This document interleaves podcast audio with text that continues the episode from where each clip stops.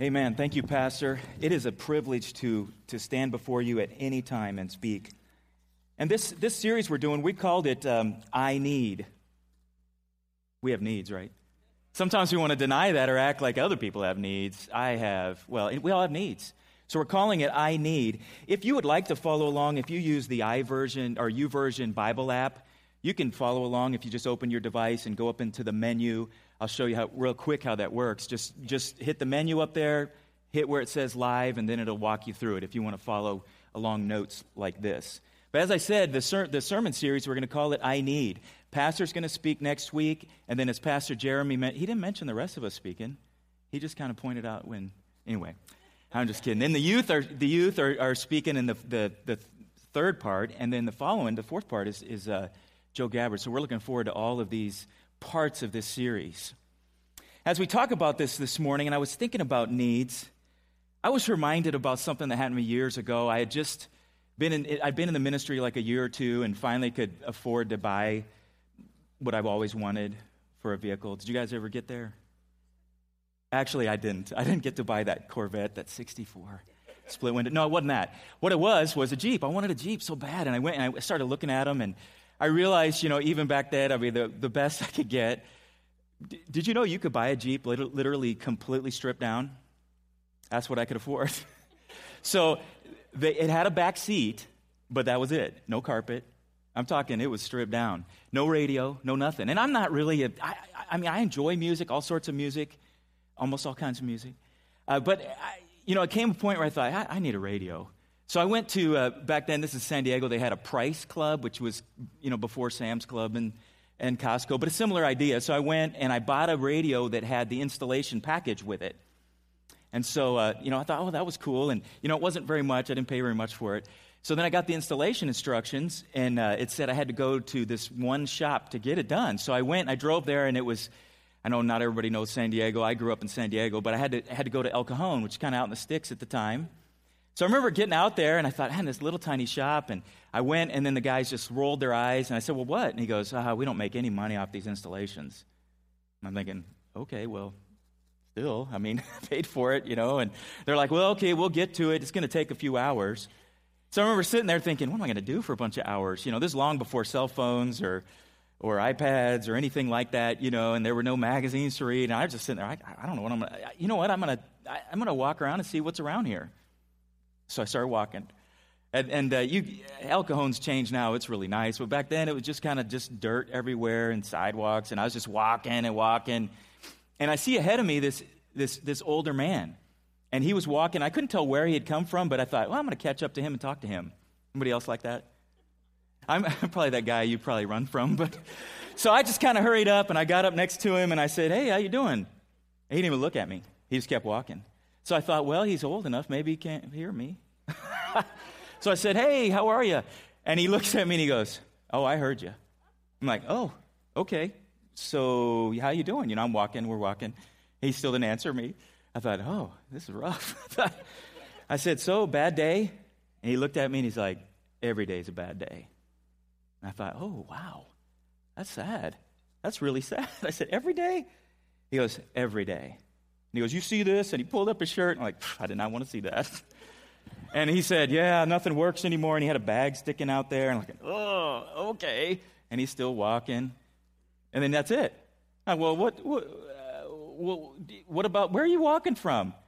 And he says, Oh, there's a home back, back that way. And that's where I walked from. I said, Well, where are you walking to? He goes, I don't care. All right, this is rough. I'm just looking for a little, you know, conversation. And he's like, I don't care. I said, You don't, you don't, you mean you're just going to walk till you get tired? And he goes, I don't even care if I step right into traffic right now. Then he started to get to me. Then, I, then he, I said, Well, hold on. Things do matter. I mean, you, you matter. And he's like, I don't matter to nobody at all. I said, What about your family? He goes, They're either dead or don't talk to me. Then, it, then it's getting serious, right? Then, I, you know what, to be honest, that was a little more in than I intended to get. I was thinking we'd just talk and shoot the breeze and, hey, the weather's hot. And so I said, wow, that's sad. And he goes, no, not so much. I don't like them. They don't like me. Thought, wow, ouch, ouch. And as we kept walking, it hit me. It is, he does need them. And that is why he's so miserable and why life was so sad and pointless. I said, Well, what about church? You ever been to church? And he said this. And then as a minister, I mean, this just killed me. He goes, I've been in church 60 years. I said, Oh, wow. And life's really that sad? He goes, Well, it's the same kind of thing. They don't talk to me, I don't talk to them. Wow, really? I said, You still go? He goes, Well, yeah, I, I, I go, but I don't, they don't care about me and I don't care about them. And that's how the conversation went. I said, So finally, I just said, Well, I got to go for the gold here. So, what about Jesus? Do you know him? And he's like, You know, I've been in church, I got, I, yeah, 60 years. I got that part. He goes, I don't see Jesus there very much. He goes, I don't even know if he knows where I'm at right now. So here I am, you know, just this punk kid, really. I'm sure he looked at me like, I don't know who you are. You don't know nothing about life. You know, I was 21, 22, something like that. I'm sure that's what he thought. And you know what? Largely, he was probably right. But as we were walking, I just said, No, no, you got it wrong. Jesus does know you, He cares about you. He cares about all those relationships that haven't been working in your life, your family, your church. He cares about all those. And then he said, Well, why, didn't it, why isn't my life any different then? You know, and, and now, now you're talking about a counseling appointment there, right? I mean, like, man, we got to go back over 60 years of choices that led you to this point in your life where nothing else matters. So we talked and talked, and we got to the curb, and, and uh, you know, he, he went his way, I went my way. And you know what was so sad? I mean, I, I, I, I have thought about him for over 30 years. Because he was in church for 60 years. And he never had the connections that make life count. I need, you know what we need? You know, one of the most important things we need is we need meaningful relationships. And I'm looking at a man that's a shell of a man, really, because here he is at the end of his life, and what he needed most, he didn't have at the end of his life. And I'm thinking, where was it that he stopped making those relationships and what happened? And I don't know. It could be his fault, it could be other people's fault. I don't know. There's a lot of good reasons, and every one of us probably right now are thinking of a story where a relationship has gone wrong or been unfulfilling or didn't last or there's reasons for that and i know some of them are legitimate and it's not all you know uh, we're not about finding fault here but somewhere along the line he missed it. He missed what he should have had and what he should have had at church. He should have had that at church and he didn't have it. And what's sad and i see a direct connection here not only did he not have it at church, but I would, I'm proposing to you today that partly because he didn't have it at church, that he didn't have the relationship with Christ that he needed. And that makes everything worthwhile. Everything worthwhile. I mean, if you don't have the relationship with Christ, there's nothing. And the truth is, a lot of times, the majority of the time, it's the people in our lives who not only draw us into that relationship with Christ, that keep us planted there and help us walk through this life. Because life isn't easy. Bad things happen to everybody. Everybody. And it's those relationships that make the difference. And when I heard him say that he'd been in church 60 years, and I'm thinking, oh, God, please don't let that be the story of anybody and any church I'm ever a part of. Don't want that to ever be the case. Ever, ever, ever. We need those meaningful relationships because they're the things that anchor us to each other and then ultimately anchor us to Christ.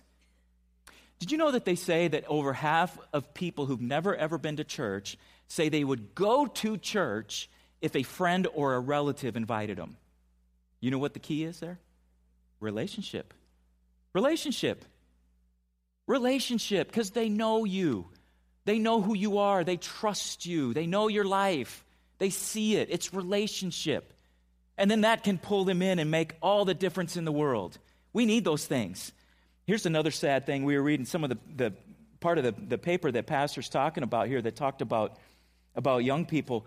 They, they polled people and said, What are the things that have drawn you uh, in, into the most of, of your spiritual relationship? It's what's sad. What's helped you grow in your faith? Church wasn't even on the top, top 10 of the list. How can that be? How can that be? Here's what they said they said prayer, family and friends, Bible, having children, and then they mentioned a relationship with Jesus. Church actually ended up way down like 13, 14, 15. Do you know what those other things, though, that I just mentioned all have in common? It's relationship.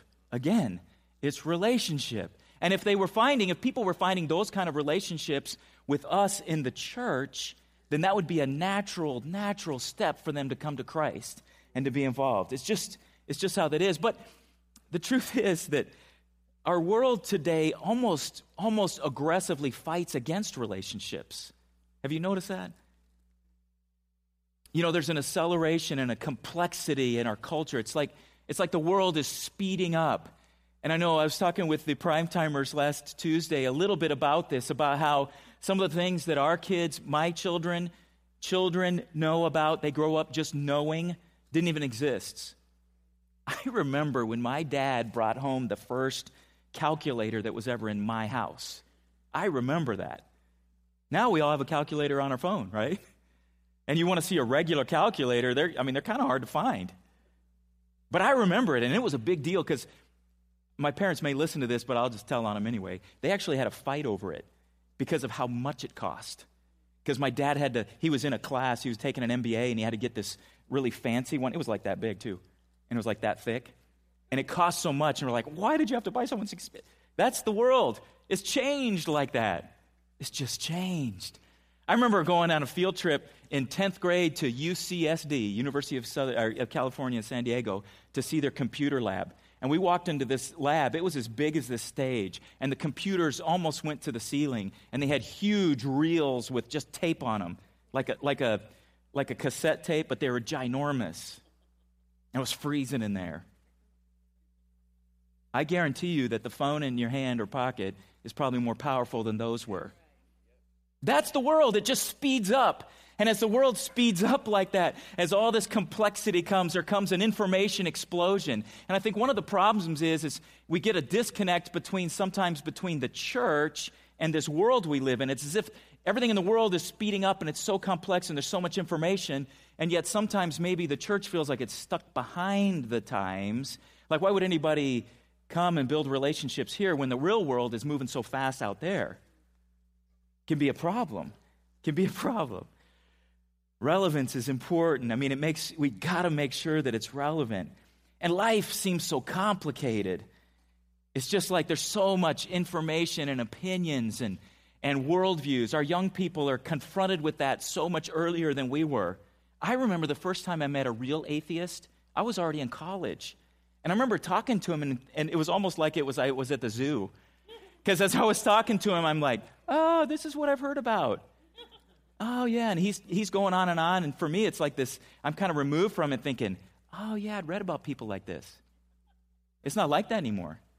Now they're evangelical. Do you know that right? Atheists are evangelical and it's everywhere.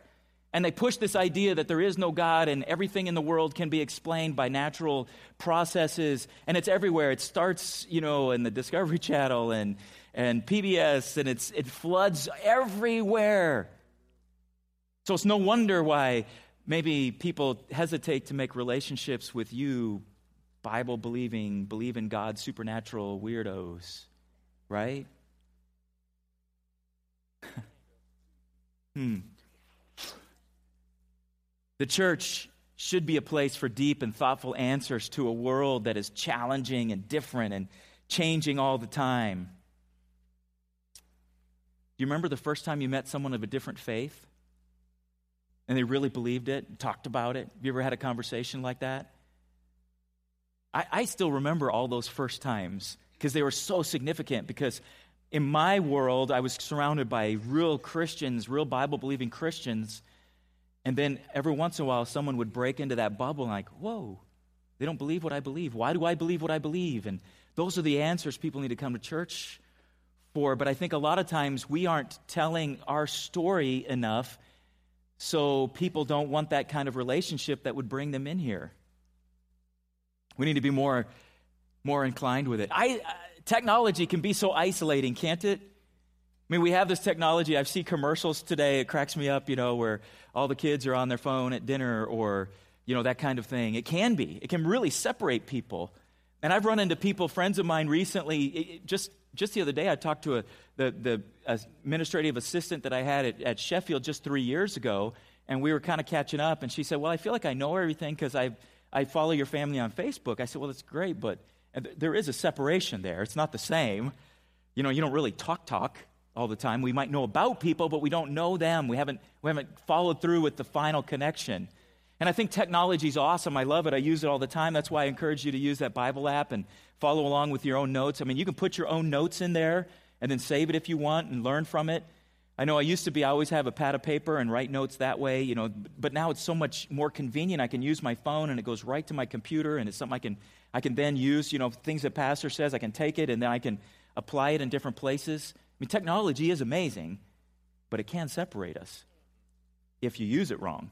And I, I saw this commercial, this dear lady, she cracks me up in this, this, uh, this com- anyway, you can see it. Just, it's just Instead of mailing everyone my vacation photos, I'm saving a ton of time by posting them to my wall.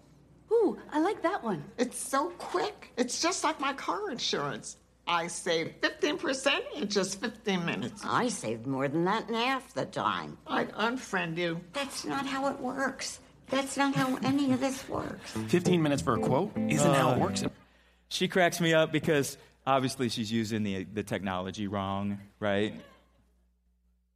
Yeah, her wall is in her house. The, the point is that technology is awesome, but only if it's used correctly and only, only if it works. You know, our, our, uh, our vision here at the church is to grow, connect, and go. One of the most important things we want to do as a church is make sure that we are connecting in meaningful relationships here, that those relationships are happening. unfortunately, our lives can become so busy and cluttered and Yet, relationships are what adds meaning to life. It gives us worth. We feel like it's worthwhile when people know our name and know our story and who we are and where we're coming from and what we're struggling with, and when they pray with us and care about us. One of the deepest human needs is to be known. To be known. I was telling somebody the other day, you know, one of the arts of conversation is just to ask people questions because everybody wants to tell you about them. That's not, that's not self centered, really. It's just who we are. We want to know, and we want people to know what's going on. What I love about the Bible is, is God, he, he has talked about all of these human needs so in depth. It's everywhere in Scripture. One of his greatest concerns is not only relationship with us, which is why he sent Jesus in the first place, is he wants a relationship with us. I was listening, maybe, maybe you could do this sometime. I was, maybe you've seen the billboard for Phil Robertson with that I Am Second video. If you've not seen those, I challenge you just, you know, go to YouTube and put in I Am Second, Phil Robertson. He never knew that Jesus died to put, put us into relationship with God again. He'd never heard that growing up until he, he ended up becoming a Christian. Some people don't realize that. That's what the Bible's about. But in the process, God also wants us to be connected to each other. He wants every one of us to have that kind of relationship. I want us to, to either turn in your scripture or whatever and, and look at this Bible, this portion of scripture, 2 Corinthians 5 15 to 16. It says, He died for everyone so that those who receive his new life will no longer live for themselves. Instead, they will live for Christ, who died and was raised for them. That's what I was talking about. He sent Christ to die for us so that we can be connected to him. So we have stopped evaluating others from a human point of view. It says we have stopped, but let's be honest, we haven't stopped, right? Okay. At one time, we thought of Christ merely from a human point of view. How differently we know him now. And then the next two verses. This means that anyone who belongs to Christ has become a new person. The old life is gone, a new life has begun, and all of this is a gift from God who brought us back to himself through Christ. And it doesn't end there. Look what it says next. And God has given us this task of reconciling people to him. Pastor talks a lot about getting our works done. This is our task. It's to reconcile other people to him. And the way you do that is primarily through relationship. You need relationship with them, and they need it with you. And as a result of that, they come here or with you, and they, they, they they make a relationship with Him. Ah, it's a beautiful thing. It's an incredible thing. Meaningful relationships. Relationships draw people to Christ. That's just how it works. So, how does this happen? How do we do it? What's, what's the process? I think the first thing is for us to realize our need for relationship. The first thing, of course, is we need to realize a relationship with, that we need a relationship with God, but then we need those relationships with each other. I know some of us feel like we don't, or maybe you have enough already. Maybe you already have your group of friends. That is awesome. But the body of Christ isn't one of those things where it just it's filled up and okay, we're full, go to the next door. It doesn't work that way. I want to challenge you to something greater. I want to challenge you to, to widen your circle for relationship. And that's going to be uncomfortable for some. I realize that. I know it. But I'm challenging you today to open your circle, to love people like Christ loved. One of the things I think that constantly confused the religious establishment and even his disciples is there was nobody off limits to Christ. In that day and time, people were dirty and smelly and diseased, and there was a horrible division between the haves and the have nots, and children and adults, and religious and non religious, and sinners and holy. And Christ opened his arms to everyone, every single one. We are challenged to do that. Between generations, I challenge all of us, young, young adults, middle, older, we need, to, we need each other. We need each other in a way that crosses all those generational boundaries. One of the things I've always been impressed about Crown Point Church is that we, we do that here. I love how, I remember the first time we came to a, to a big worship praise service, and it was so loud. It was so loud that I thought, maybe I should sit in the back. Nah, I need to sit in the front. so as I came up front, there was all these older people up front. I thought, wow, you don't see that in a lot of churches. A lot of churches, you see them saying, turn it down. You know what we need to do is listen, listen to each other. Young and old, middle aged kids, economically, stage of life, whether you're young or young adult, kids, no kids, grandkids, mothers of preschoolers, whatever it is. I want to challenge you to do this too. Use technology to connect. Obviously, it can separate us, but don't let it. You can, you can use anything for good. It's an incredible tool that you can use for God's glory and make it, make it something that connects. Remember the first time that Pastor Jeremy and I led the kids to kids camp? And I remember when we were up there, we thought, oh, this is cool. Hey, we can post pictures right now to the church Facebook of the kids. We thought maybe the parents would appreciate that. And we started getting texts from the mom saying, Thank you so much. I miss my baby. Look, I get to see them. They're having fun. They're happy. I didn't know if they would enjoy it. Then they said, And by the way, he's wearing the same clothes he left the church in. like, oh, yeah. Well, we're to, didn't notice that. But now we do. And we're to take care of that. Technology's awesome if you use it right. Texting is amazing. You don't always have time for a phone call. And I know for me, there's times where I put it off and I think, I don't have time for a real phone call right now. I'm going to call them, and then I never do it. But what I find is if I can text somebody, yes, it's not a phone call. Yes, it's not a face to face, but it is a connection. And I've told you this before. My dad texts me every day. Every day.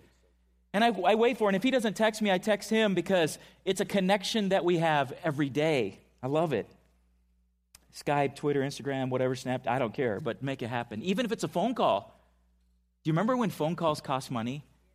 Now, obviously, your cell phone costs money. I'm not, I'm not naive to that, but do you remember when you didn't call somebody because it was long distance and you knew it'd be long and they talk a long time and you thought, I can't afford to call them right now? Do you remember that? I remember when Nicole and I were kind of dating long distance. She was in Missouri as I was in California. We actually had phone bills one month that we, we could have flown and seen each other. well, now you can reach out and call Anybody. Make it happen. Next thing, big church, little church. I hear this all the time. Well, I don't want to be part of a big church because then you won't know anybody. You know what? There's a way to make a big church small, any church small, and that is to make it make it a place where there's relationships. One, one thing I want to eh, just encourage you to do is one of the best things you can do is serve together. When you volunteer in a ministry together, it's amazing the relationships you build. It's incredible. It's so awesome because you're doing the same thing, working side by side, whether it's youth or greeters or kids ministry or ushers, one of the makeover teams, you know, doing construction. Life groups. This church has some great, great life groups.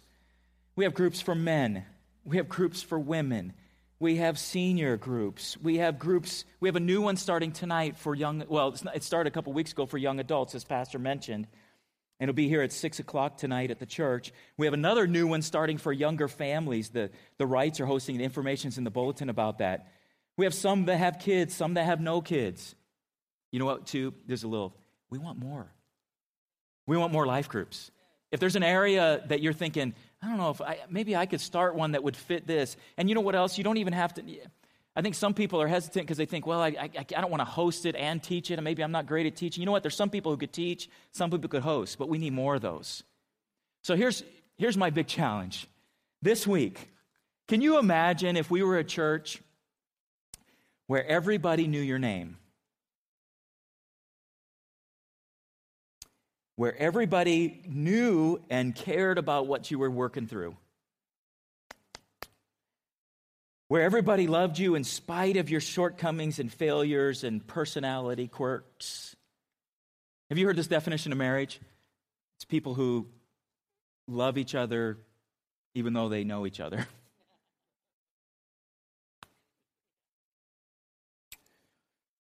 A church where people cared so much that they prayed for you by name. And they're willing to walk through tough times with you and celebrate joys with you. I want to challenge you to a couple things. This week, I know there's a challenge for everybody, but to connect with someone here that you don't know. Connect with someone outside of here who needs to connect with Jesus. Literally open your circle in your life. Do you, do you realize this is the will of God and He will help you do these things? When I'm challenging you to this, it's not like I'm saying you change your personality and do, I, I'm not even saying that. What I'm saying is just, just link arms with what God wants to do in us already and let Him work through you to do that. That's what He does. He works through us. I want to challenge you to rekindle relationships with an old friend. Make a phone call. Take take that time that it takes to make that happen. Would you bow your heads for a second with me? With your heads bowed, I want to ask you a quick question.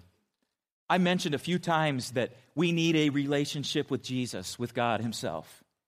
I believe that there's probably some people in here who maybe you're on a path to that relationship, you're curious about it, and you would like to either begin that relationship or, or have us pray with you about that relationship, what I'd like you to do is just raise your hand where you're seated.